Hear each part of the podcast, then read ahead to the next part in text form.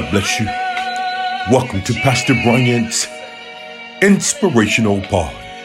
The word of the Lord shares with us in Psalm 29, verse 11.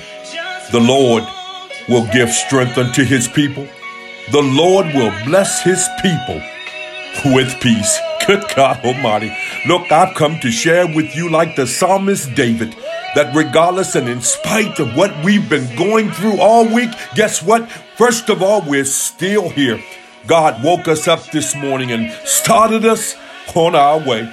In other words, the writer shares with us that God will give strength unto his people. In other words, God has made us strong, baby.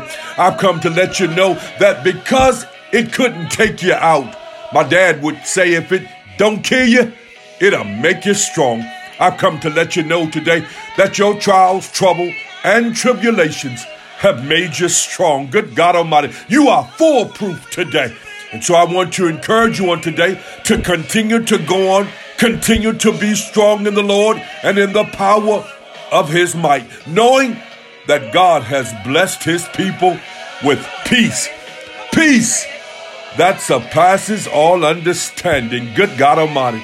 That means that when there is so much trouble going on around you, so much turmoil, you got the peace of God. Look, God bless you. Until next time, I'm in his service.